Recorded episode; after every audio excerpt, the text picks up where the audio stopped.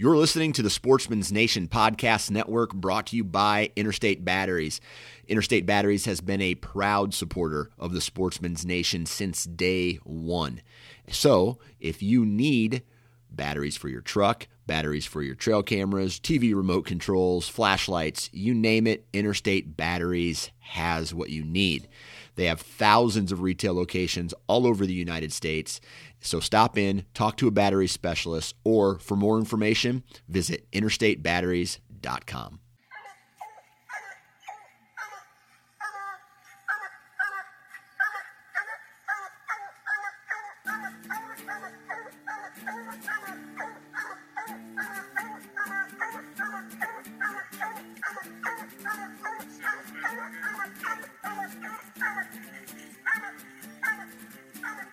This is a Houndsman XP podcast with your host, Steve Fielder, and me, Chris Powell.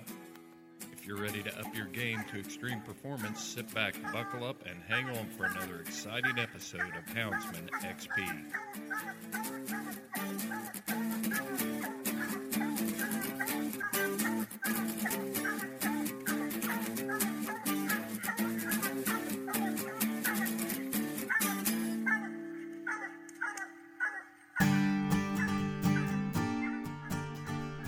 On this episode of the Houndsman XP podcast, Houndsman XP continues its campaign for March, which we are calling HXP's March for Bear Hunters.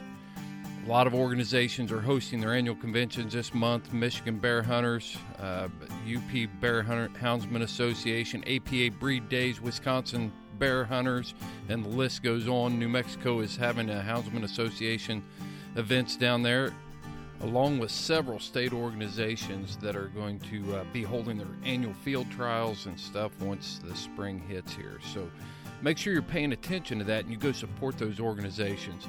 Even if you're not going to participate, uh, a lot of times they'll have raffles and different things surrounding that, and all those organizations are trying to stand up and fight for your rights to and your freedoms to be able to free cast hounds in your state. So make sure that you are participating in those state organizations and help them uh, keep the funds rolling in because money talks. In this episode of the Houndsman XP podcast, specifically, we're going to have Kevin Hall with Dogs Are Treed back on the mic. Kevin was with us before, and uh, he's the one that writes the Long Walker story, and we're going to cover all of that, but we are going to talk about gearing up for spring bear season.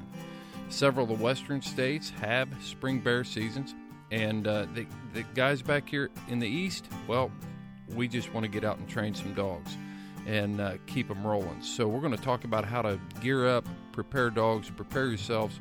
A lot of good topics here. During this March for Bear Hunters, Dogs Are Treed is offering a special code that you enter at checkout. It's HXP Bear and you will get 25% off your entire cart when you use that code. And 10% of that sale and all March sales at Dogs Are Treed are coming back here to Houndsman XP to help us keep the lights on around here. Also, don't forget to check out our friends over at DU Supply, W Hunting Supply, DUSupply.com. Our t shirts are still there, our decals are still there, and when you order that gear getting ready for spring bear season, go ahead and round up with one of our t shirts and uh, slap one of those decals on your dog box. Take a picture of it and share it on our social media pages with us. We love to hear from you. You can find us on Facebook at Houndsman XP Podcast and on Instagram at Houndsman underscore XP underscore podcast. One last shout out before we get to this interview. Check out Freedom Hunters. Freedom Hunters is an organization that takes America's heroes on hunting adventures. Freedom Hunters is run by our friend Anthony Pace. They've been on this podcast before. We have partnered with Freedom Hunters to take veterans on hound hunting adventures. This is a perfect opportunity for us to take people who may not be familiar with who we are and what we do and introduce them to the houndsman lifestyle show them what we're all about. And we can show them a good time and a good experience, and then we have made made another layer of protection for us. All these guys are patriots. They vote, and they will voice their opinion. And by you taking a veteran hunting eh, or a group of veterans hunting, then you can help spread the message that hound hunting is conservation and it is good wildlife management. So make sure you're checking out Freedom Hunters at freedomhunters.org. Now, without any further delay, let's get to the podcast.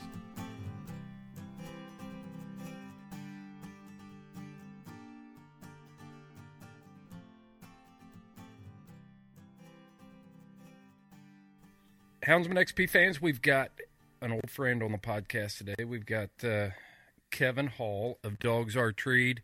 And uh, Kevin, you've seen his brand on our social media pages, uh, Dogs Are Treed and Plott Dogs several times. Kevin is and uh, Nancy have become very good friends of Houndsman XP, and I want to welcome you back, Kevin. How are you today? I'm doing great this morning, Chris. Thanks. It's a privilege to be back on the show. Oh yeah, and uh, you did so well the first time uh, that you were on here that that uh, the the fans have been asking for you by name.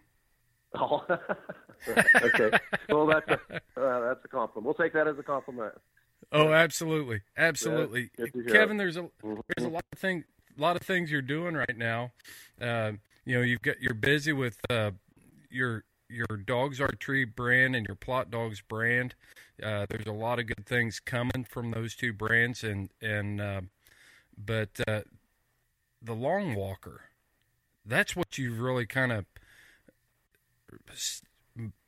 built this audience around here lately. Is is you're riding with the Long Walker? How's that going? It's it's going really well. It's it's captured quite a following. I get a lot of compliments about that, and people are interested. And and I always try to leave a bit of a cliffhanger at the end of every chapter to keep people interested, and and I think people kind of enjoy that. Um, they've reacted well to it. Um, it's it's been enjoyable for me to reminisce a lot of these stories and try to put them down. So, and those are all those are all factual. I mean, fact based. Uh, it's kind of like all watching based on something that actually happened. Yeah, either yeah. Uh, persons, places, or things that are close to me in one way or the other. Yep. You, so, you know, last um, last week's podcast was with Clay Newcomb and uh, Steve, and we talked about storytelling. And you're you're definitely capitalizing on on storytelling and uh, taking. That's quite a talent to take a um, an actual event that happened and then build a story around it. I mean, movie producers do it all the time, and look what look what impact it has. Yeah, yeah, and the the interesting thing is that it's not hard to do really because you just got to lay out what actually happened, um, and and so it actually can kind of come quite easy for you if anybody else is interested in trying something like that. It's not as difficult as you might think. Um, and the the interesting thing about this is there's it's all fact based, but then there's a lot of connective tissue between the stories that are somewhat imaginary, you know, that but but possible, you know, what not not out of the realm right. of possibility and stuff. So that's kind of fun. You know, you can kind of let your imagination run wild a little bit with some of these things, and uh, and so it's um, you know nobody can really hold you to the fire on any of it, right? right. Yeah. Yeah. Absolutely. It's part, part imaginary, you know. So so it's you know, as, to do. As we sit here and we have this discussion, I'm looking at my bookshelf and I see a book called The Frontiersman, and Alan Allan Eckert wrote that book. He wrote several books, but The Frontiersman especially uh, is probably one of his best known works, and uh, that is a fiction historical uh, fiction novel. So he took the actual life of Simon Kenton and Daniel Boone and um, Jacob Greathouse and different people from right here in the region that I live in the Ohio River Valley, northern Kentucky area, and took those personalities and then built this novel around it. And there's no way that Allan Eckert could could recall or document or anything else the conversations in this novel, but uh, it was more than likely pretty accurate of what what would have been talked about surrounding these events. So, is that kind of what you're doing with the Long Walker? Yeah, it is. It is. But As far as the production schedule, we'd like to have it wrapped up by Labor Day weekend. So, because people have been asking, when's the book coming out? When's it coming out? You know, and so that's kind of the timeline that we're shooting for. Great, great. So we're winding it down, but there's some great stories to come. And I've got the ending in mind already with a series of about three chapters that I'll tie in together. And it's going to involve, you know, some some local houndsmen and a famous dog, and of course our featured cat, you know, that's like the hero, and it's got a villain government hunter involved in it, and that's going to be good. it's going to be. Yeah, I'm excited to get to that. Are point. you saying that the government hunter is the villain? Well, he's got a different agenda, you know, okay. than the houndsmen okay. do. You know, the houndsmen are just into this because because it's an exciting adventure and they want to see if they can catch these cats in the summertime. You know, they never really had any intention of killing cats for him, but but they they were interested in the challenge of trying to catch these summertime um, sheep killing lions. Well, they found right. themselves in an awkward situation because they got good at it. Yeah. You know, they actually were going out and consistently started to catch cats in the summertime because they came up with a strategy that that worked for them. And so, well, know, don't spoil it for us. I'm I I no, want to spoil no, this thing. yeah. so uh, we're We- excited about about getting it to that point. I'm excited. To, I can't wait to to see it. Hopefully, I can get a little sneak peek. Oh, geez, You're gonna do it. Yeah. You're gonna get a sneak. Maybe an autographed copy. Yeah. Oh, yeah. Now we're talking. Now we're talking. you. You know, the thing about these hound hound books is, if you look at them, you look at uh, the work by Del Cameron, or you work look at the work of uh, um, the Dale Lee, and and those books are valuable now. If you try to find those books on on uh, Amazon or or anywhere, anywhere you can buy a book, you know they're three hundred dollars. And I just purchased Van Johnson's book and finished it within three days. I mean, it was it's a complete Mhm. book. It was just it just draws you in and you read it. Um, but I think Van Johnson's book is going to be that that type of book soon too. Good. I ordered it myself as well, so hopefully by the time this airs, I've had a chance to read it. Once you, I think once you get Yeah. into it, you'll you'll tear through it. I really do. Yeah. I, I really Yep. enjoyed the podcast. By the way, that was a that was a great story, and he told it really well. Yeah, he's he's an entertaining guy, and Yeah. and uh, Yeah.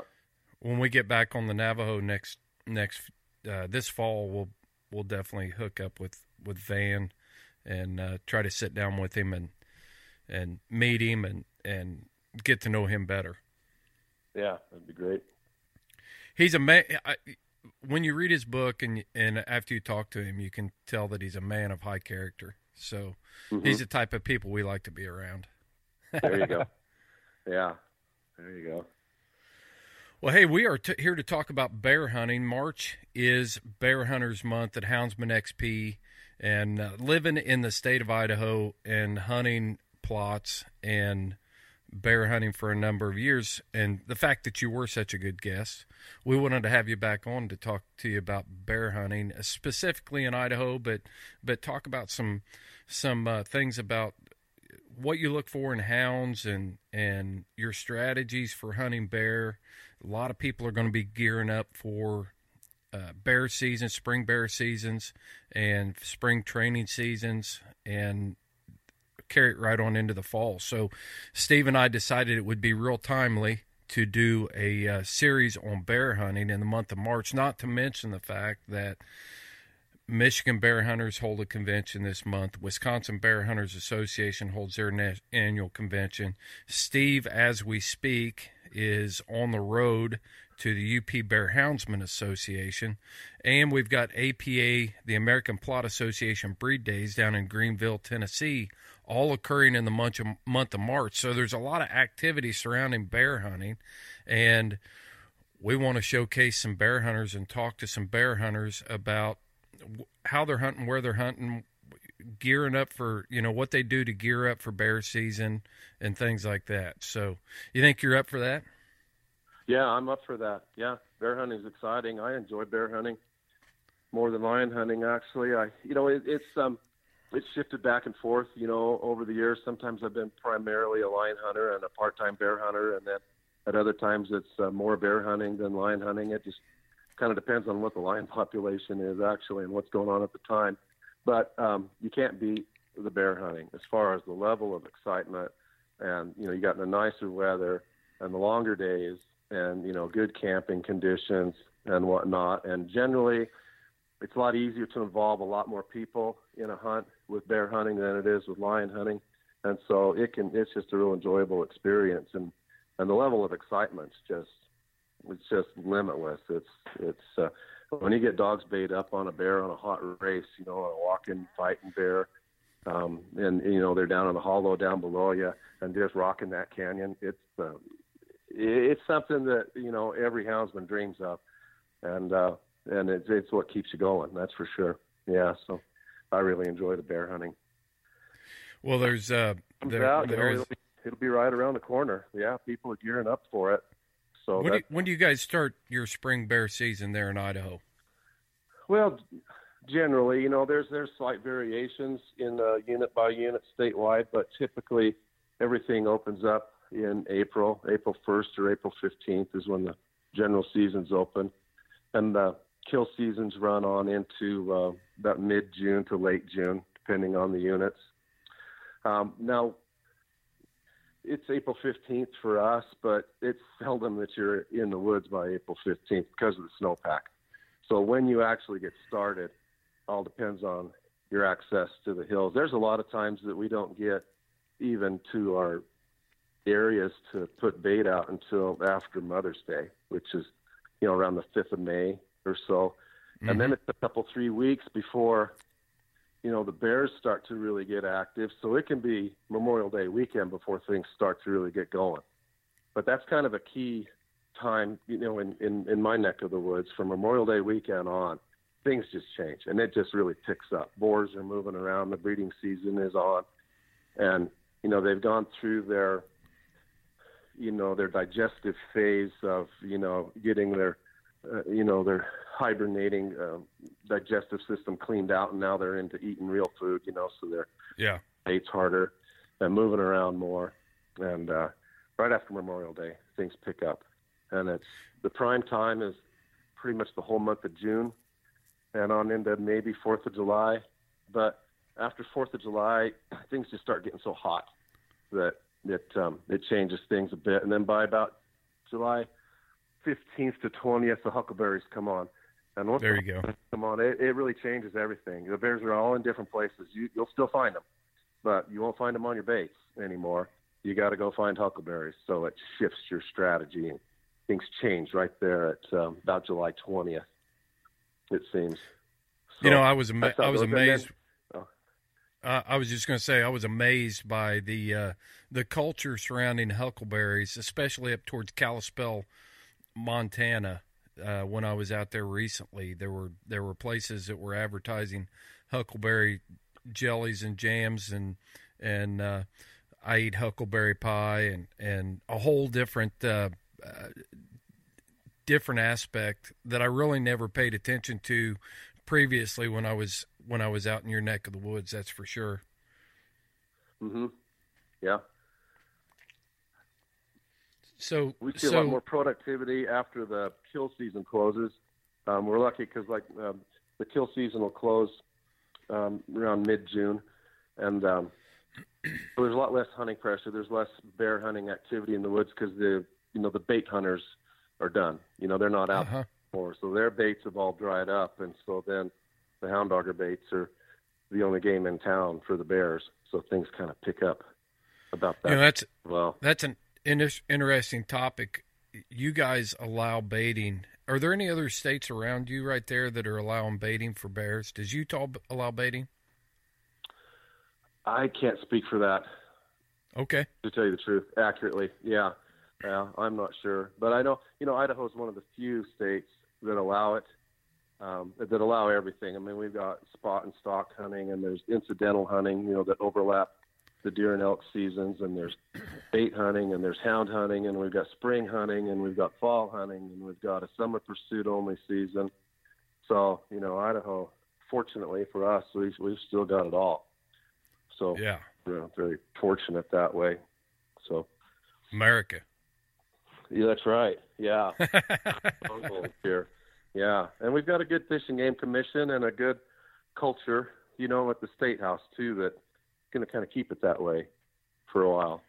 Yeah, you guys just uh, passed passed a, a rule about uh, wolf harvest out there, which was kind of taking social media by storm, but it's got a lot of people across the West that are are uh, s- taking notice, and it's got its opposition and and different things like that. But from my from where I sit, it looks like Idaho is kind of sitting back and saying, "Hey, this is our resource, and we're going to manage it at the state level like it was intended to be managed, and we really don't care what you think." And I applaud Yep. Idaho for that. hmm Yep, yep.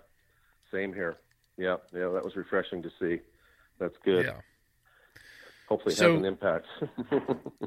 I, and we'll get into bear dogs and, and and gearing up for for bear season and some of the things you do. But real quick, I want to talk about this baiting issue because uh, it it recently came under attack. There's a couple things I want to talk about. I want to talk about the baiting issue, and then I want to talk about uh, another topic, and then we'll get into this other stuff. But it recently came under attack and was challenged in the Ninth Circuit out there in Missoula, Montana, for baiting on on national forest and BLM lands.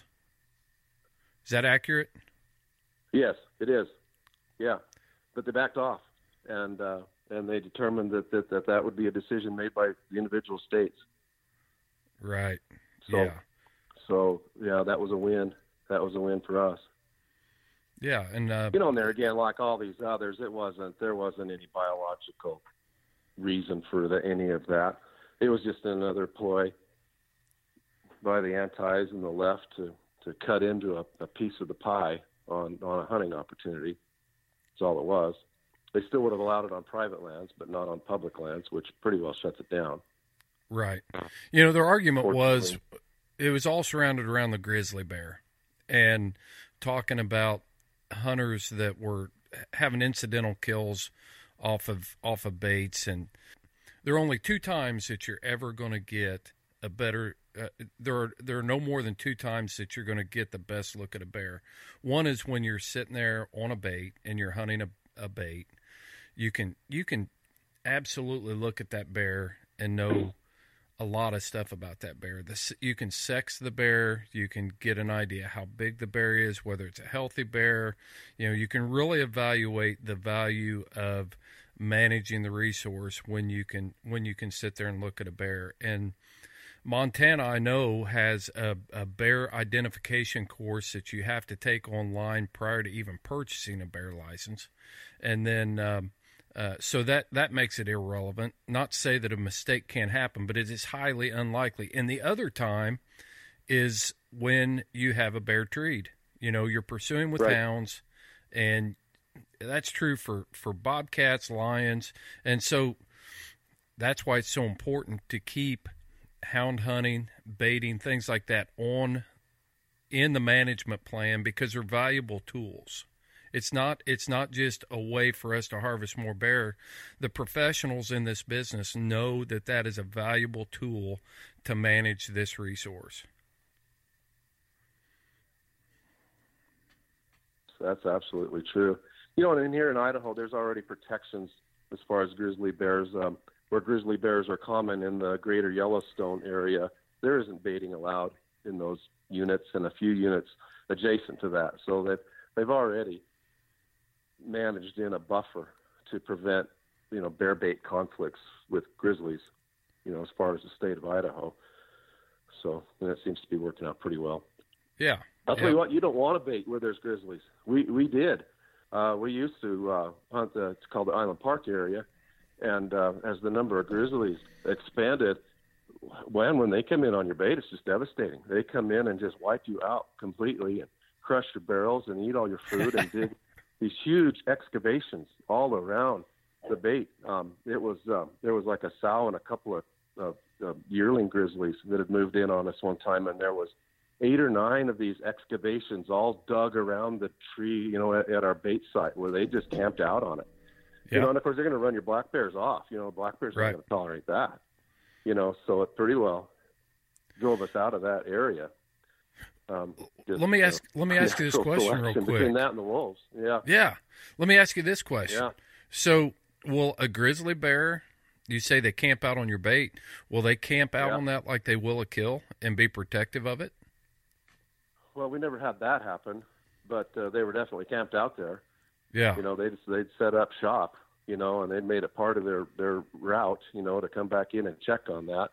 Mm-hmm. And they got real comfortable with the site. And I I don't know enough about grizzly biology, but I assume that those excavations and those beds, you know, uh, had meant something of permanence to them, and probably a signal to all the other bears in the area that this is my spot. And uh, at least that's the way we took it. Right. Right. yeah. we're, we're going to move on. You know, that, you know, you know, they're not going to tree. You know, if you get on one by accident, they're not going to tree. You're just going to end up with this long, drawn out, walking bay up. You know, until it's over. And uh, yeah, we we don't want that. So uh, there's all kinds of rabbit paths we could we go down it. with. Yeah, there's all kinds of rabbit paths we could Yeah. go down on. You know, hounds on grizzlies and and uh, brown bears. Our friends over in Norway and uh, Sweden. I know that they're in Russia. They still they still hunt bears, brown bears with Yeah. with dogs. That that puts a whole different spin on on bear hunting when you got to pull dogs off a brown bear. Wow. right. Yeah. mm-hmm. At close quarters. Of course, it's always close quarters. Yeah, when you're doing that.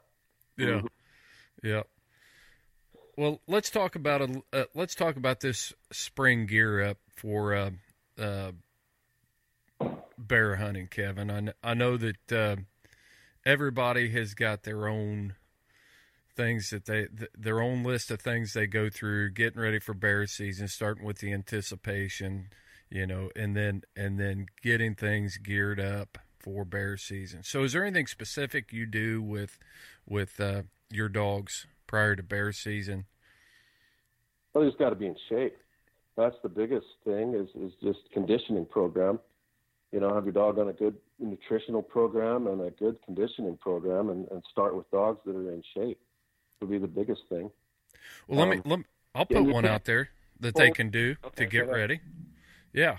So they can listen to the uh, Houndsman XP podcast on feeding for performance and nutrition with Yeah. Dr. Arleigh Reynolds. Arleigh That would be a good place to start. Yeah, that's- start. That's excellent. Yeah, and if anybody's on here that hasn't listened to that one, I think it was episode 34, if I'm not mistaken. But you can go back through all the episodes and you'll find it. Um, it's excellent on on feeding your dogs and nutrition and keeping your dogs hydrated. There's some extremely valuable tips and insights in there that are science based, and and I've been using a lot of that as far as uh, preconditioning my dogs prior to a hunt, pre-hydrating them, and then post-hydrating after a hunt. I got my jugs labeled like pre-workout and post-workout, you know, to make it easier for me. But um, difference since I've started using it, the dogs just recover better and they just stay. They just seem to stay healthier. And I don't know, maybe it's in my mind. I don't know, but I I, I think that it's working, and and I'll find out more during bear season because the hydration has it's a it's a bigger deal during bear season, of course, than it would be during lion season. So we'll be putting that to the test. But that was an excellent podcast on Well- nutrition and hydration for your dogs. Excellent. hmm Yeah. Yeah. And uh, it's probably So not, your, your, it's probably not, thing. Yeah. Yeah. It is a big thing and and I would say it's not in your mind, Kevin, because Dr. Arleigh Reynolds has got this little tag behind his name that says PhD. So um Right. he Right. and and he's got real world experience with those sled dogs and things like that. So uh, he talks about the value of of feeding a consistent diet year round, but but people can go back. It's actually episode 31. They can listen to Arleigh Reynolds there. Thirty-one. Yeah. Okay. Yeah. Okay. So um, you had said something. You said something that was going to be a segue here. Uh, we'll have to move on. It'll come back to me. So conditioning. You're conditioning your well, dogs. What- conditioning is uh, roading. Roading. Uh, you know, Mhm. and you can't ever get them to bear hunting shape through roading. but you can sure as heck give them a good head start. There there is a difference, but but uh, typically I'm lucky. I live right across from a BLM motorized vehicle recreation um, site, and it's got it's just all sagebrush hills with oh maybe from the bottom to the top there's maybe 2,000 feet of elevation, but they've cut in ATV trails up and down almost every ridge and every bottom. And there's just endless combinations of loops that I can make roading my dogs behind the four wheeler up in there. And I can road them, you know, anywhere from three miles to 11 or 12 on any given day, just depending on how much time I've got to go, you know. So I like to, I like to take them over there and run them at least twice a week, if not three times a week. Um, you got to start out slow, you know, so that you don't blow a pad, and you right. got to just be like starting a new conditioning program for yourself. You know, you you want them to be there right away, but they won't. But after 10 trips like that, you know, giving them anywhere from just three to eight miles, it makes a huge difference. Mm-hmm. You know, mm-hmm. they'll, that muscle tone will come back and the feet will toughen up and and they just get more gamey. And uh, you know, for me, it's also an opportunity for trash breaking. You know, because there's a few deer and moose up in there and whatnot too. So, so you know, you're out working the dogs, and it's all good. But it takes time. You got to figure about six weeks, at least six weeks of condition. Mm-hmm. I do anyway to get to where I feel like I'm ready. So about about time change, about when the clocks change here, which is around like March 21st or so, is when I start, so that by you know late April I'm ready first part of May, and then just continue continue on through. And then once you're hunting them, you know they don't need it as much because then you're you know hopefully you're getting enough races while you're hunting that you know those days in between you can use for rest cycles. But uh, yeah, it's one of the biggest mistakes that I've seen with guys that show up to go bear hunting with you and say it's the first of June. They want to go hunting with you, and their dogs are out of shape. Well, right. by the time they can get their dog in shape, the season's over. You know, they've missed the curve already. Mm-hmm. so getting that dog at a proper weight and uh, and, a, and a baseline of conditioning is the biggest thing as far yeah. as you know and then of course you know you got to have all your equipment ready you know you know new batteries in your tracking collars if you're running the old beep beep collars that you can change a battery in or you know just general equipment maintenance just be ready for the start because it's kind of like going into a battle you're going to see a lot of stuff you're going to see broken and chewed up antennas and batteries failing and and yeah, it's good. To, it's good so, to have some of that stuff on hand for in the field maintenance for yeah, sure. It is. Well, you said, and, and, for your vehicles as well. You know, you know, if you, I don't know, I, I see a lot of guys head into the woods unprepared. You know, no shovels, no chains, you know, no chainsaw, no tow straps, no things like that. And that might that's probably I know that's basic to majority of guys that are listening to this, but yet you run into a lot of people out there that need help, and really all they need was a tow. And um, do you have a tow strap? No. Well, okay, we'll use mine. uh, just little things, you know. That a guy is general outdoorsman things, you know. Sure. To the choir here, I know that, but you'd be surprised at how many yeah. people are not prepared when they set out. You know, right. and I'll tell you a big thing while I'm thinking about it. Um, I went to a Garmin InReach a couple years ago because I was doing a lot of hunting by myself, mm-hmm. and that and that's a whole other subject actually to talk about is hunting alone. But um, I use a Garmin InReach, and that's just been wonderful. And that's that's something that everybody ought to have, because um, no matter where you're at, you can get a text message out to somebody, you know, through this through the satellite on that and uh, it, it sure makes it nice in case you do get hung up and you've got a problem. At least you you're not alone. You can still communicate with somebody, even if it's you know sending a message to your wife and just saying, "Hey, I'm going to be late. You know, I got stuck. I'm going to be late, but don't worry, I'm going to you know I'm going to make it." Something like right. that. And it, it sure made Nancy's um, outlook on my hunting alone a lot better because she doesn't worry about me so much because she can actually track me on her phone as well at the same time in real time and she can see where I'm at. And she can see if I'm still moving around, you know, going up and down canyons or or if I've stopped on the road and I'm hiking, so she knows, oh, he's hiking at something, so he must have got a race going or something, and so she can kind of see what's going on. And she's doing that off the InReach. Yeah, she's doing it off the InReach. Yeah, she just logs into my account on the InReach, and she can see where I'm at in real time. You know, that's something that tracks me as well, and it's nice. It's kind of comforting when you're out there to know that you know somebody's kind of watching you. At least you think maybe she is, but anyway. Right. But anyway, that you can reach out. You know, if something bad happens, what worries me more than anything is like falling and breaking your leg. You right. know, now you've got a problem. You know, you're going into shock and you can't get yourself out. You know, what are you going to do? And Right. um, when you're by yourself, but and with that InReach, you can reach out and and uh, you know the effort to come get you is not a search and rescue; it's just a rescue because they know where you're at already. So you know, it could be a Nice. Changer. you know, it's something that the eastern the eastern houndsman probably doesn't think about enough. You know, our country back here isn't as big as is what you're hunting out there. However, it still gets cold, and it's still. I've been colder in Bear Branch, Indiana, at 35 degrees than I have in Idaho at zero.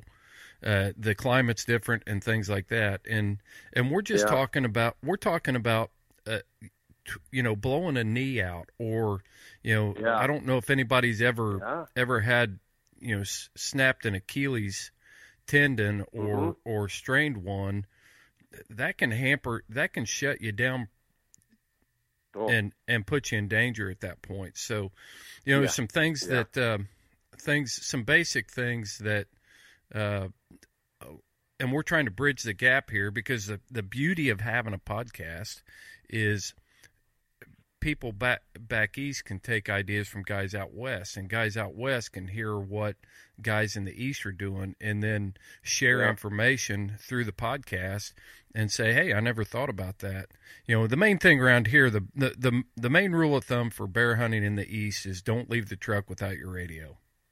Uh, A Mhm. tip, typical bear hunt in the east is is not normally done by yourself.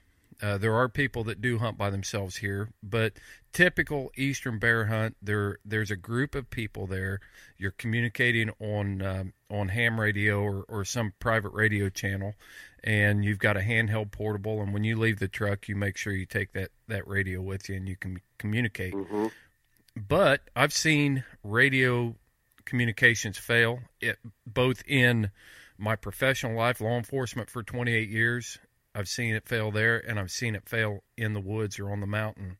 So that it, Garmin InReach, is a good option that, that people ought to at least investigate and look into for sure. Yeah. Mhm.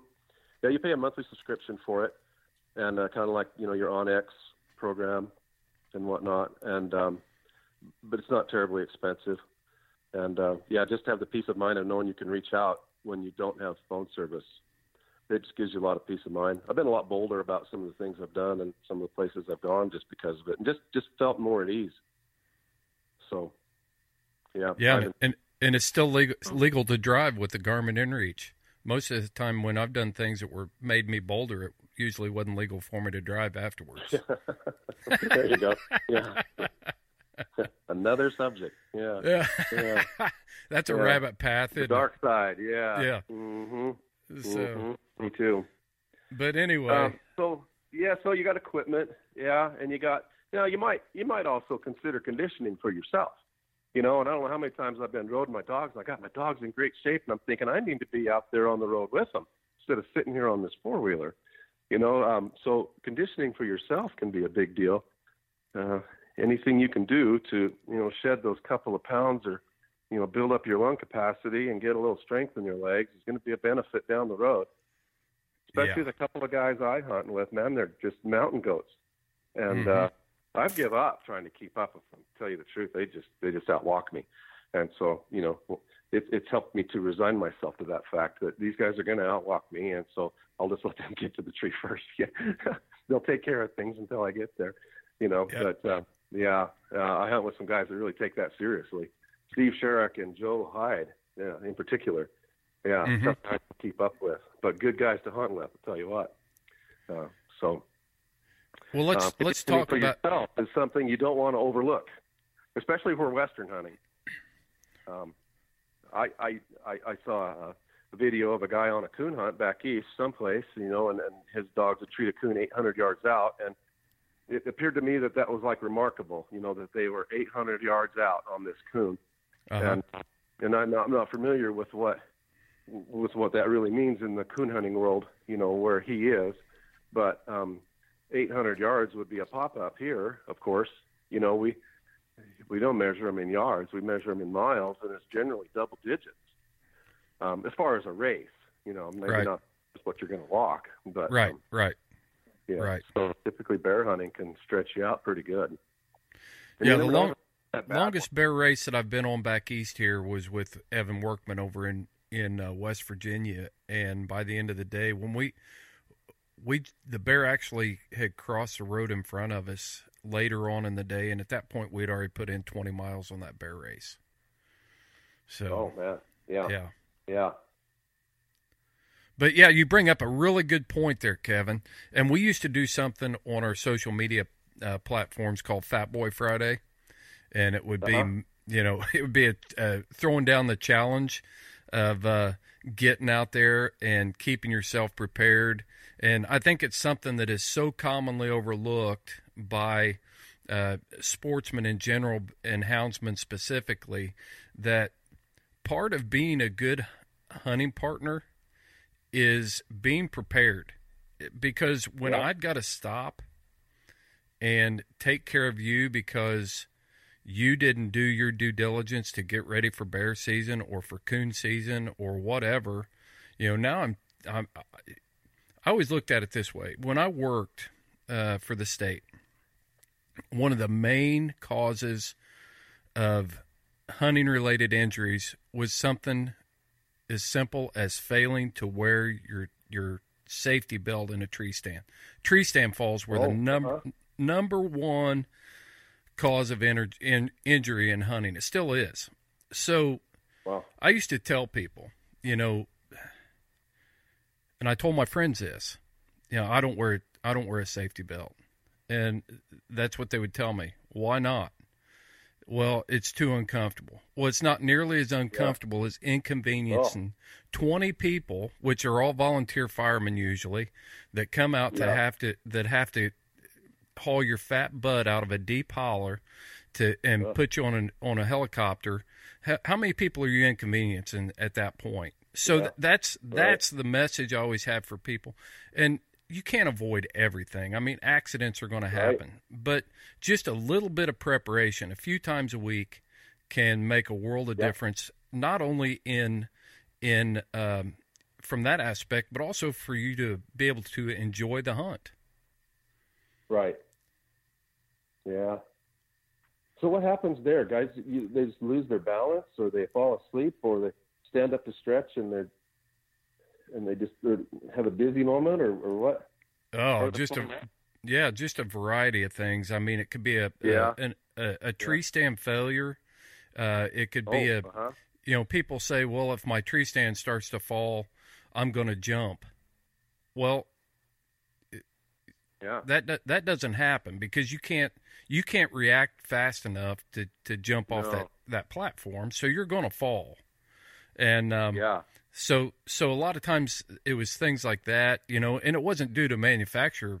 It's usually due to negligence for keeping their maintenance on their tree stands and, and things like that, which is what caused that failure.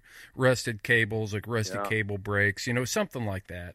But uh, you know, the point is, we can enjoy our hunts a lot more, have more peace of mind if we take a little time and get ourselves in shape as well. As houndsmen, we share very unique needs when we make a decision to relocate, especially when it comes to finding a hound friendly environment in which to live. REMAX Hall of Fame realtor Evan Harrell is a houndsman himself, and he and his team understand your relocation needs as no one else can. With so many things to consider before you move, Evan can help you find just the right location anywhere in the country whenever you decide to go and will even help with the process of selling your present home. And Steve Remax Elite Realty is based in Franklin, North Carolina. Evan Harrell specializes in residential sales and especially in helping people like us to relocate to the locations we choose anywhere in the United States. REMAX has been the leader in residential transactions since 1999 and rated the number one brand in real estate. Evan has been named top producer four years in a row and Chairman's Club recipient in 2018. Contact Evan online at evanharrell.com or give him a call at 828 371 5103. You and your hounds will be glad you did.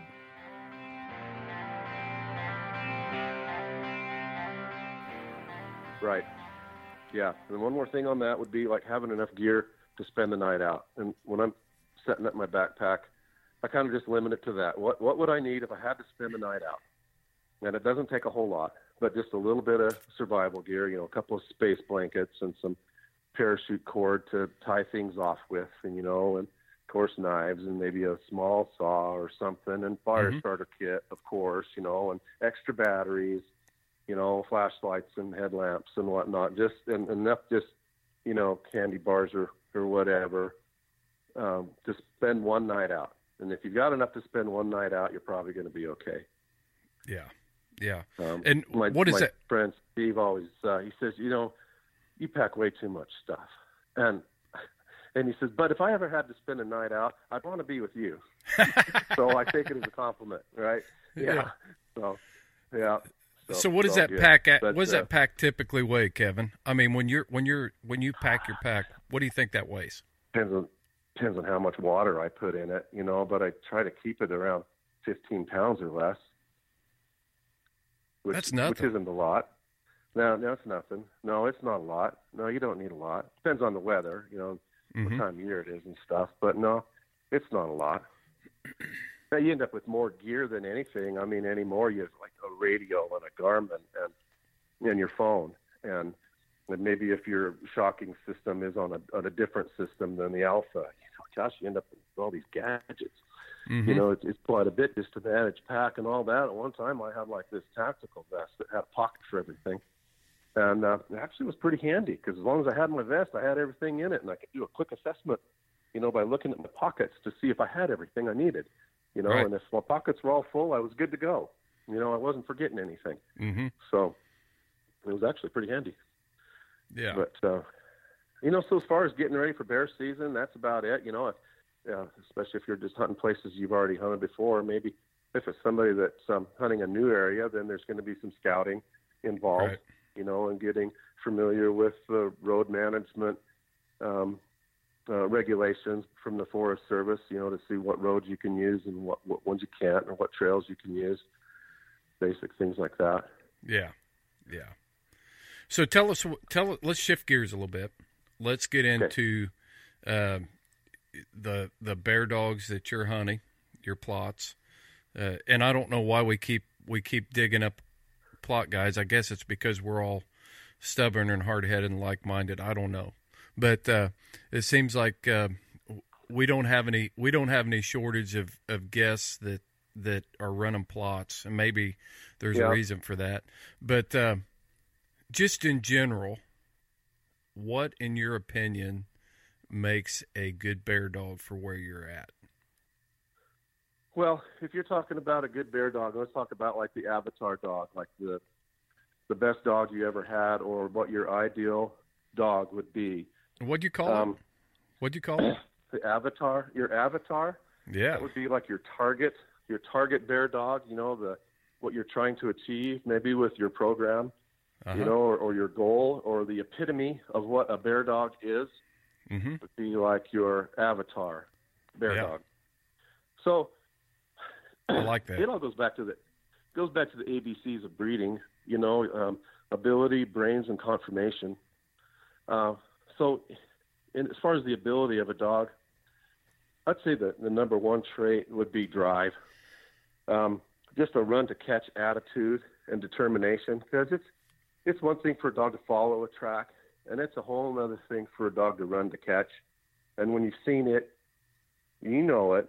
There, there's a difference. You know, when the dog smells a bear and he's thinking about that bear at the other end of that track already, and he wants to go get it. He's not just following along. He wants to go get it. And um, so the run to catch attitude and determination is a big thing. Um, you know, a, a never quit attitude is good, but um, there's times when a dog needs to know when to quit as well. Hmm, a little different subject, but um, the dog's going to need speed. It's going to be able to has to be able to run fast and have fast track speed when needed. Um, now, of course, if you're working out a cold track, you know the speed, the tracking speed of the dog is all going to be dependent upon the track that he's got to work with. You know, a cold track, he's going to have to plug it out, you know, and sort it out until it gets going fast. But once it gets going fast, once the bear's up and running, the dog needs to be fast and have fast track speed and mm-hmm. be smart enough to be able to drift the track, you know, and not have to run it, you know, print for print. He's got right. to just run the air currents and maybe figure out the shortcut. And um, if he makes a lose, quick to pick it back up. Um, speed is a big thing in bears, um, um, and, a, and a lot of walker guys uh, do well because their dogs are fast. They mm-hmm. they're fast. You know, they that that's a, that's a strong trait of their breed, and uh, and uh, and they catch bears with speed. Right. Um, so so that's that's definitely um, you know a thing a dog needs. Um, and then I'll put endurance because, like you said on that that track, you'd already worked it out for 20 miles. Um, the dog needs incredible endurance. So you know he, he needs to be an extreme athlete and just have the tenacity to stay with it for a long, long time, knowing that if he stays with it long enough in the end, you know he'll have the outcome that he's looking for. Um, and not all dogs are born with that. You know that's a breeding trait. And then um, lastly, I'll put nose. You know, nose is not the biggest thing about a bear dog uh, because you know when a bear's up and running, he's leaving a lot of scent.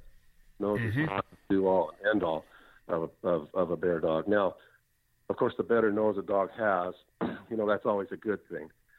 Um, especially when you get into a striking, you know, or, or working a cold track off a bait or cold trailing a bear. You know, nose is always a good thing, but it's not everything in a in a in a bear dog. Okay, mm-hmm. So and then the dog needs to have brains. You know, um, getting a hey, be, be, before we leave nose, I mm-hmm. want to ask you a question. Mm-hmm. Okay. You know, one of the one of the th- messages we got, I got recently, is how do I evaluate the nose? Ugh.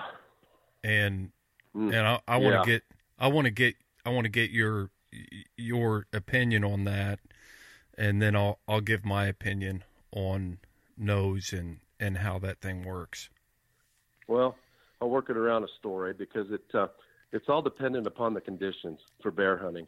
Um, we caught a bear one morning, and we usually start you know early, like 5 a.m. And this was summertime, so it was probably July, so it probably hadn't rained since like May. You know, so okay. now things have dried out, and you're getting 90 degree days, and it's it's dry and dusty in the woods, and um, um, we started a bear off a bait, and there was a camera on the bait, and so we knew the bear had been there around midnight, and um, you know, he took it out a little slow at first, and then picked it up, and anyway, we ran across the bear. Um, it was fairly close to a road, and uh, pulled off of that tree, and there's still time left before it gets too hot to go and see if we can find another one.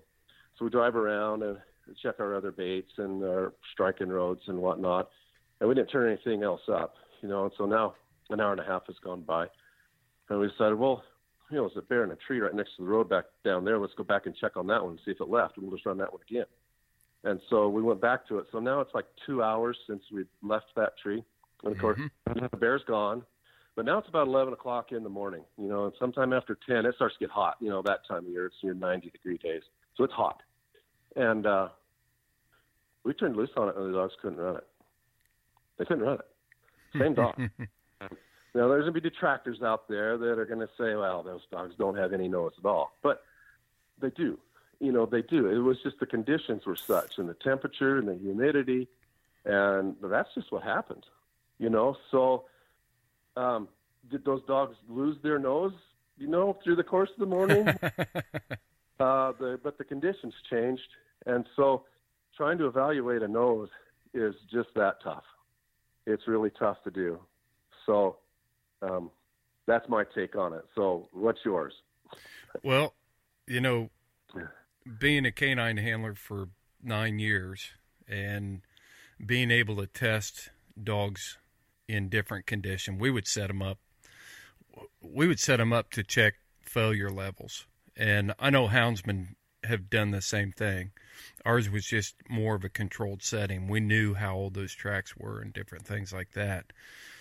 But people try to evaluate the dog dog scenting ability based totally on the physiological aspects of the dog. They don't. Oftentimes, mm-hmm. they don't consider uh, humidity. They don't consider houndsmen are, are really good about you know knowing wind directions and things like that. Uh, as as that is just basic woodsmanship.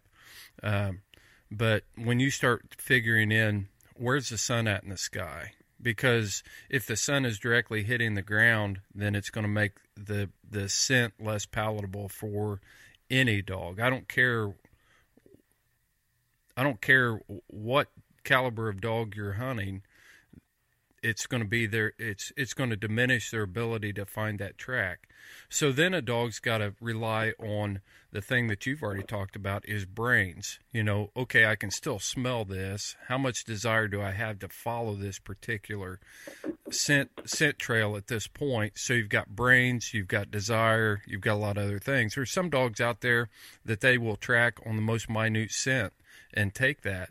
And then you have other dogs that that um, are like they're smart enough to know that I'm not going to be able to tree this. They can they can still smell trace amounts of it there. It's just physically impossible, uh, but it's just a level of your dog's desire. So it's to to sit there and say, you know, my dog doesn't have nose. Well, you look at you look at the the the diagram of a dog's nose. I guarantee you, if if we took the skulls of of different dogs, or we did some kind of scientific and it's been done, the scientific diagram of the makeup of a dog, there isn't enough noticeable difference in one hound to another. So there's something else in there that's that is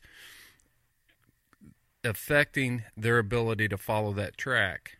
And and so we don't we don't look in, enough at the environmental effects that affect that track oftentimes when we're judging the nose.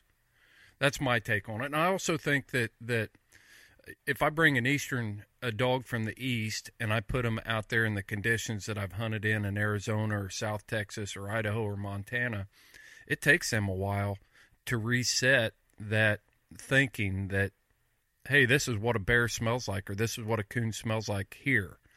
And so it yeah. takes them takes them a little bit of time to adjust to that. And if you've got a top dog, they'll they'll figure that out. And and right. but some but sometimes like in your your analogy there, sometimes you're just wasting time. You know, you've got dogs, you know you've got top dogs and and things like that and and then your detractors will say, well they don't have enough have enough nose. And it seems especially if you shared that story on social media, you know, you'd yeah. get oh, yeah. you get you you get you get 10 people or 50 yeah. people that jump in and say, well, by God, my yeah. dog will follow that. You know, I've ran tracks like that. Right. Well, right. not in that particular situation. You have not. Yeah, right. Yeah. Well, it's like when you were out here, you know, we were talking about, you know, I, I don't care if my dog takes a two day old line track because I don't want to be two days behind the lion. You know, my whole weekend chasing one cat that I might catch or I might not, you know, so if he can't run that track, I'm okay with that. Right. You know? You just accept it and go find another track. Yeah, and that's one of the things that we've we've adjusted our hunting styles to our current lifestyle. You know, I know that yeah. you yeah you've got a job, I've got a job, and unless it's our job to catch that track and we can follow that track for two days and camp on it and keep moving on it, you know, that's just not not feasible for for most hunters out there right now. There's some that still do it. Van Johnson that we just had on the podcast, you know, he talked about yeah. and in his book he talks about, you know, camping on those tracks. Ben Lilly and yeah. Dale Lee, but that's what they did for a living. You know, and they didn't have a right. you know, right. It's just a different situation. Yeah. Right. Right. Yeah, I admire guys that are able to do that. I've never done it. Yeah. But That'd be yeah, a whole. That'd be a whole another level there. Yeah. Yeah. Yeah. Quite a commitment. Yeah. Brett Vaughn talked about. You know, he, he's done it in the past down there where he's at in Las Cruces. So there's a lot of people that are doing that, but a lot of us just don't don't have the the ability to be able to do that.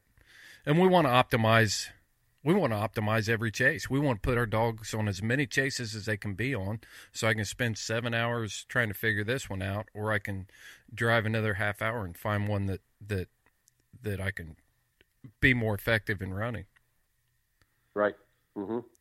Yep. What do you what do you think that does to our what do you think that does to our dogs and our breeding programs? It's kind of a side note. When we consistently Well- drive around and look for those kind of tracks. For the hotter tracks, Mhm. well, you're probably going to end up breeding a hotter nosed dog over time if that's your primary consideration. Um, and I know one uh, bloodline of Plott in particular that um, the guy uh, pretty much abandoned nose. You know, he didn't abandon it entirely, but he he had no care or uh, focus really for cold trailing bear dogs. He wanted to rig a super hot blocks blower, you know, bear rig and and have jump the bear right there and put pressure on it. And he had dogs that were extremely aggressive and gritty, um, but they didn't have, you know, uh, um, his emphasis was not on those. And over time, it kind of changed the whole uh, bloodline, you know, associated with that particular guy. Mhm. And uh, even to this day, you know, when you see that that name show on a pedigree, you know, that's that's what I think when I see it is that you know probably an aggressive dog, you know, um, a gritty dog, you know, a good tree dog, but maybe not a super good cold trailing dog. Mhm. So so yeah, I definitely think that it would it would have an effect. There's an advantage there to to uh, to breeding a multi-purpose dog, to you know a dog that you're hunting lions with and hunting bears with. Now this this particular program with this guy, he's just a bear hunter, not just a bear hunter. I don't mean to belittle that in any way. Right. But he primarily is a bear hunter, you know, and doesn't um, focus on cats at all. And so, you know, those dogs suit his needs, you know, and so it's it's perfect for him. Um, for me, I need my dogs to do multi-purpose work, both lions and bears, and so I'm always going to be looking for a dog, you know, with a really good nose and superior trailing ability, you know, Mhm. to meet that end. So, so you know, so I have, your- a, I have a question about that yeah, before we move on. It can it can change a breed. It can change a line of dogs if that's all you're focusing on. Definitely. Mhm. Yeah. Yeah. So so, so when hunting has changed, you know, a coonhound. Yeah. right. Right. Yeah. So I have a question pertaining to, to something you, you said there just a second ago. Do you uh, and you're talking about you're hunting your dogs on lion and on bear. Do you see any is there a transition period? You're coming to the end of lion season. Your your uh, uh, bears are going to be out walking around here in a couple weeks, and uh, do you see a do the do you have to pump the brakes? Those dogs have to pump the brakes a little bit to to adjust to bear.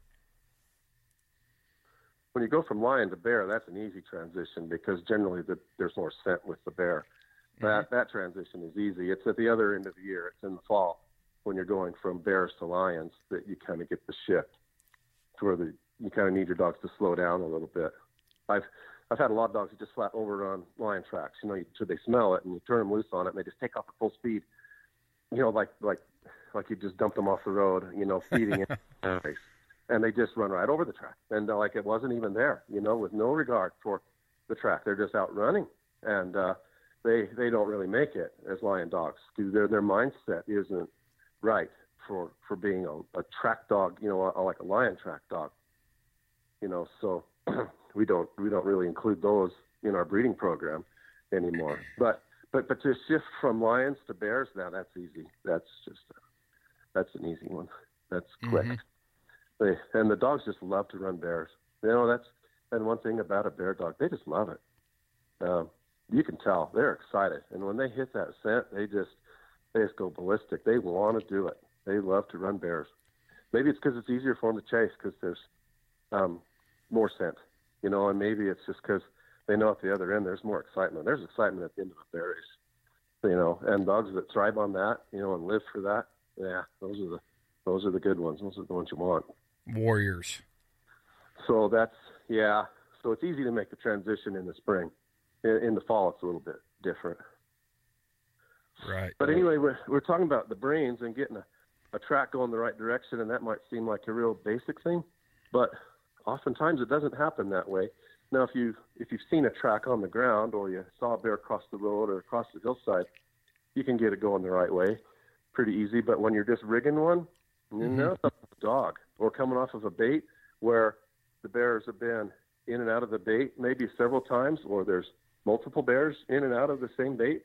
Mm-hmm. Um, so you got both tracks coming in and out. You got to have a dog that can sort all that out and get the right track going in the right direction to be successful.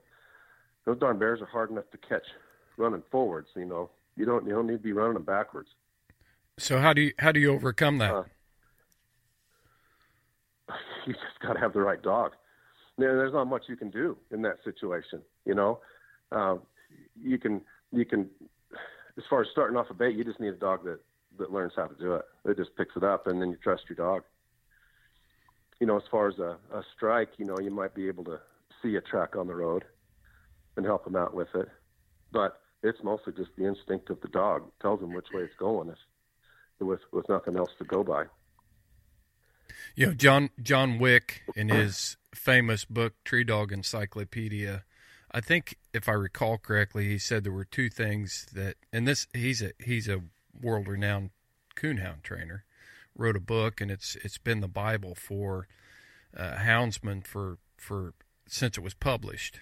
But uh, John Wick says that there were two traits that he was never able to overcome, uh, two faults, and one is backtracking, and one is aggressive tree dogs. Uh huh. What do you, do you agree with that? Yeah, yeah, absolutely. Yeah, yeah. To this day, yeah. Yeah. So that yeah. brings some validity to what you say. Kind of. Yeah, and some dogs sometimes prefer a backtrack for some reason. They get it in their head for whatever reason that they'd rather go that way, and and and once they do, once they're locked into that, you you have a hard time getting them off of it.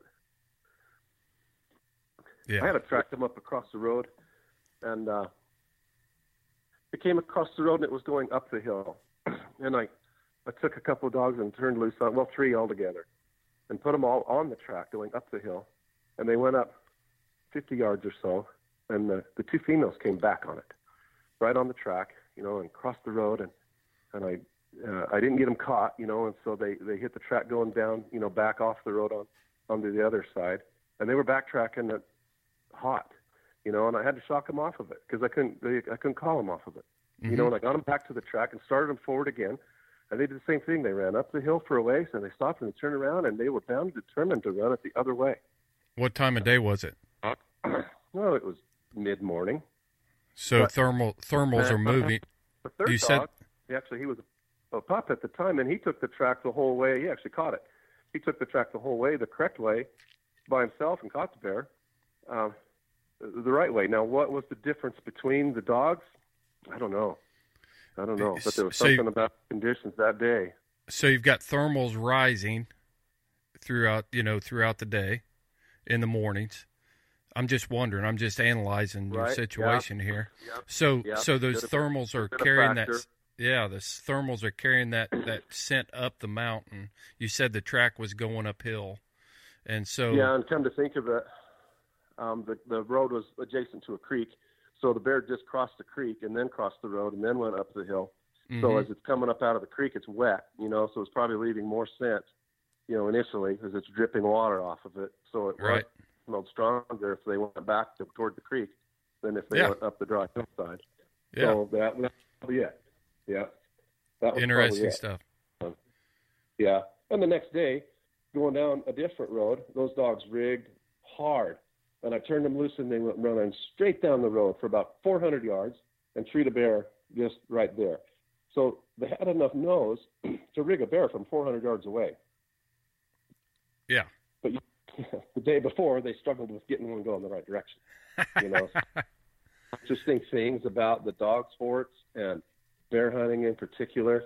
Just all those things that you observe along the way, you know, and and that make you think and make you wonder and uh, make it interesting, make you frustrated. You know, frustrated. But, there you go.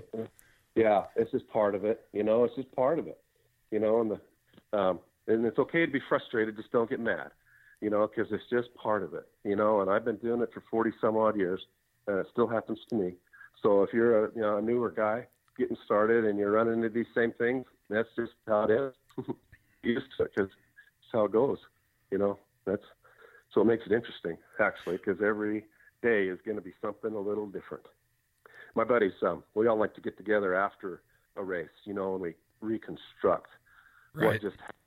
And sometimes that conversation goes on for quite a while, you know, and the more dogs involved and the more things that happen and the further it went, you know, the more of a reconstruction has to happen. And a lot of times it's a little brainstorming session to where you, you know, compile information that each person has into one cluster and you figure out, you know, the most logical explanation of how we caught this bear this day, you know, and what the bear was doing and what the bear was thinking and, you know, and what happened. And th- those are always pretty interesting conversations. That's Sure. always fun to do. hmm Well, that that goes into my next topic. I was going to ask you about is, um, you know, a new bear hunter, somebody that that is just uh, starting.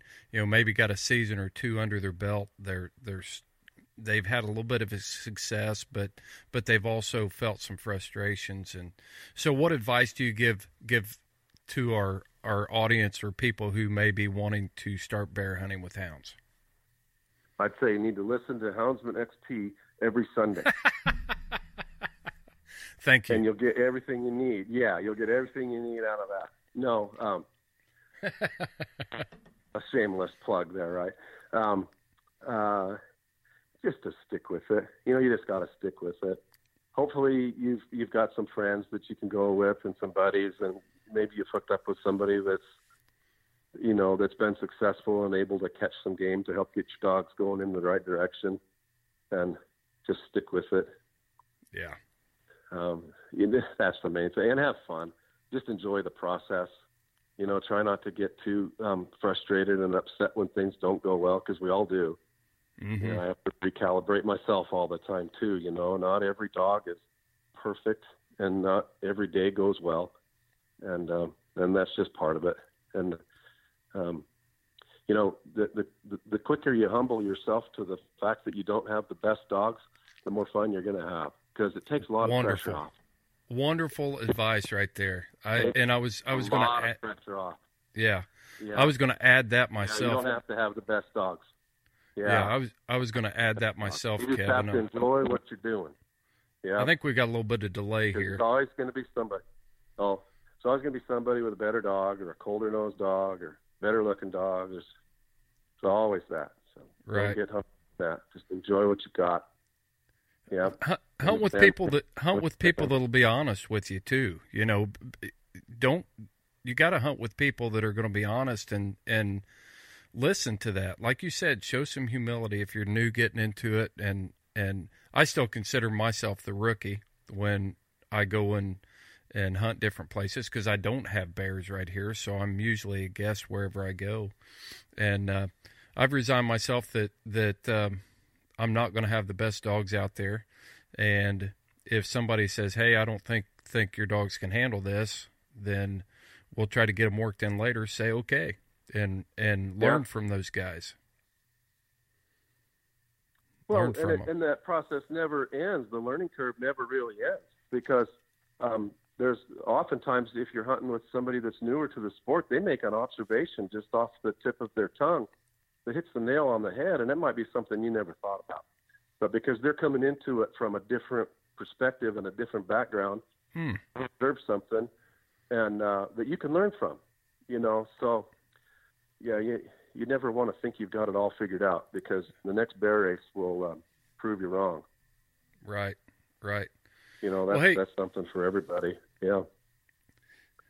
Tell us a tell us a good bear hunting story, Kevin. A good bear hunting story. Yeah, you Uh, said you, in our pre-show. back You uh, go ahead. my first bear hunt. You know, I, I started. Uh, my dad had hounds, and he wanted to be a lion hunter. He never did get into bear hunting, but uh, I I wanted to, and so he hooked me up with some guys from the club. A guy named uh, Ernie Fox and his brother Zeke, and uh, they took me out quite a bit, and they were they were pretty good back at at the time. Now this is about 1975, and uh, uh, the introduction to the to the bear hunters was quite um, quite a shock for me, coming from a real conservative family. It, it um, they were a little, um, shall we say, rougher around the edges than than what I'd been used to, you know. and I loved it. It was great. These were great guys, you know, big burly guys, bearded guys, rough guys. Um, I had a great time with them, and they were just wonderful with me. But we lost our dogs all the time. One of the problems, then this is before tracking systems, and we'd lose our dogs every time. You know, within 30 minutes, it went from following the dogs to just wild guesses as to where they might have gone. You know, so they actually shifted to hunting at night quite a bit, or or late evenings to try to catch a bear coming into the bait and get it going red hot. So at least mm-hmm. they could be on something red hot.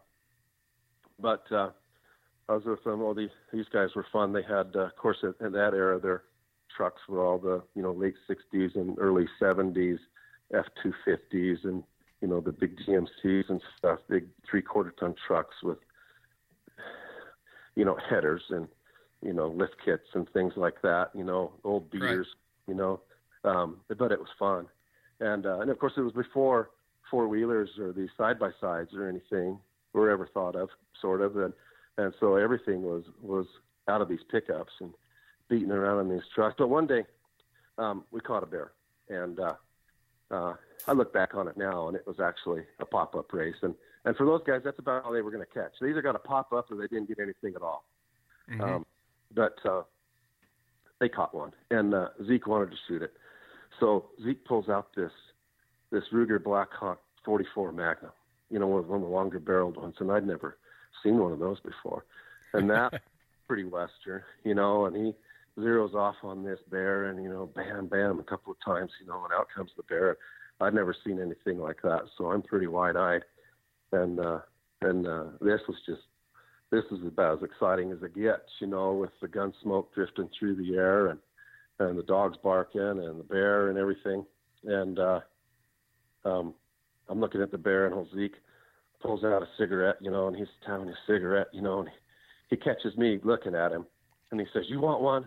And I said, Yeah, you know, that day, you know, and man, I, I, I was there, man, I was a bear hunter now, you know, right? these guys in these big trucks, they caught a bear and they shot this big gun and now I'm having a cigarette. And that was just, uh, that was quite, uh, exposure to adulthood for me, you know, uh, yeah, you know, fortunately the, smoking phase didn't last long, but uh, right. but uh, it's a day I remember. You know, you know, and I tell people, you know, you know, somebody will post a picture, you know, that hey, I caught this person caught their first bear, you know, or uh, shot their first bear today, you know, and I'll always tell them that um, you know, there's a lot of days in life that come and go, but you'll never forget the day you shot your first bear, and and that's just true universally. You'll never forget that. Right. And that one day up there with Ernie and Zeke's a day I'll never forget. But yeah. uh, I appreciate what those guys did for me. They got me they got me started on all that, and I've got good memories of that. That was a lot of fun. Oh, that's great. That's yeah. great. So was it yeah. was it a, was it a lucky strike or was it a camel stud? I can't remember. Heck, I don't know. Just a cigarette. Yeah, it didn't really make much difference. Yeah, it was a legal one. Yeah, yeah. Yeah. Well, Kevin, Kevin, yeah. uh, a lot of fun. We'll we'll uh, we're going to continue with uh, other series in our our bear hunting month of March here. Tell us what's going on at Dogs Are Treat. Well, at Dogs Are Treat, things are going well. Gosh, the our customer base has just been fantastic. Um, we've been getting quite a bit of product out the door, and we try to get it out, you know, the same day or the next day when an order comes in. And um, it's really amazing. Most of the orders are from people that we don't know, and they come in from all over the country. We've even shipped all over the world. We've shipped to Spain and Mexico, even. So it's really doing quite well. Um, nice. We've got a good base on the uh, Dogs Retreat group. We had a Dogs Retreat business page but we started. But you're limited to 5,000 members on a business page, so we we started a Dogs Retreat group. Mm-hmm. And of mm-hmm. course, the group can grow. As big as it as big as it can go. So we encourage people to the Dogs Retreat group. Um, Nancy and I are working on a new product that um, not quite ready to make an announcement on yet, but we will be shortly. So you can look forward to that. Excited about that. That's uh, the reason I'm getting behind on this long walker story is because we've been busy with other things. So I went back and I started reposting some of the old original chapters and uh, chapter one and chapter two, and and I, I got to do chapter three because that's uh, that completes chapter two. That's the story about the NAF store and what happens when these two hunters drag their cat into the store to thaw it out so that they can skin it. That's a pretty good one. Yeah. Um, next next time I'm so out there, we're going well to get there. a NAF burger. Yeah, things are good. Get a NAF burger. Yeah, That's that right. building still stands. It's not open anymore, but it does still stand. Yeah. But um, while we're on here, we'd like to maybe do a, a promo code with you again, like we did before. We had a lot of fun with that.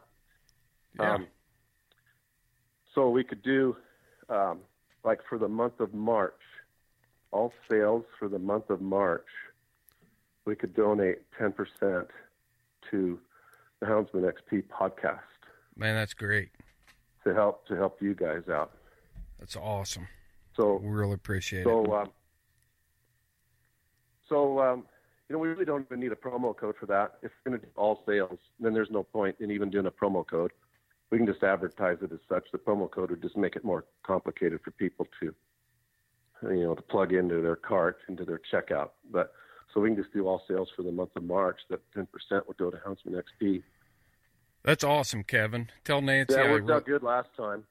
Yeah, tell Nancy I really appreciate that, and uh, if she's listening, we love Dogs Are Treats. So tell us where we can find you on social media platforms, where people can come and find you guys. Dogs Are Treat. There's um, our our website for our sales site is www.dogsretreat.com, and then there's a Facebook group, Dogs Are Treat, and it's uh, Dogs Are Treat on Instagram as well. So yep. different places. But if you want to purchase something, the website is the best place to go. You can buy off of the Facebook business page, but it only lets you purchase one item at a time. And so that that doesn't work as nearly as well as what the website does, www.dogsretreat.com. And there's Great. t-shirts and hoodies and stickers. We've got a Dogs Are Treat sticker with a bear on it and a long walker mountain lion and one with a raccoon and one with a bobcat. New bobcat. New bobcat. Mm-hmm. Yep. And those are pretty sharp.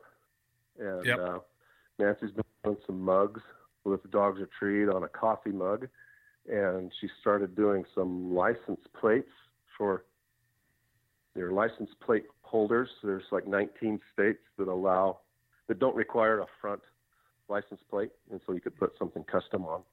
Mm-hmm. And um, she sold several of those, and, and those look pretty cool.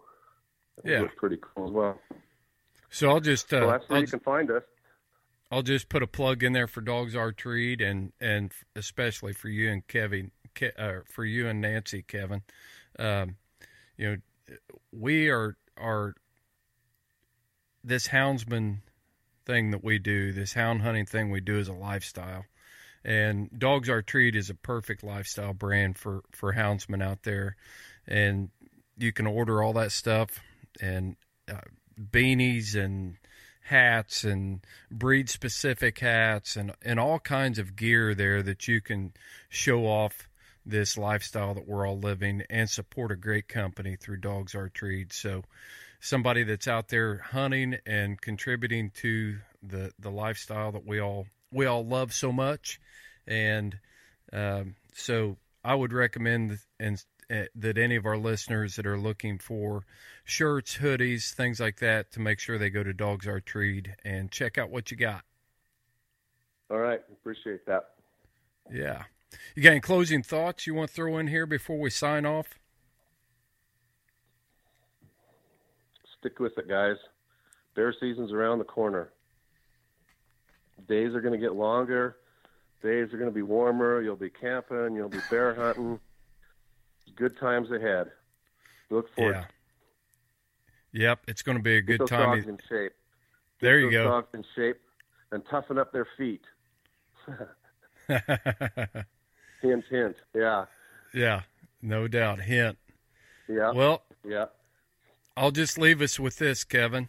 You know, I'm going to get back out there hopefully this spring, and and uh, you know, my dogs will be in shape, but they're going to have to take a little bit of time to adjust to that those scenting conditions in Idaho. So if we if we hit this bear track and we end up splitting splitting this race, as our other host and old friend Steve Fielder says, you follow your hounds and I'll follow mine.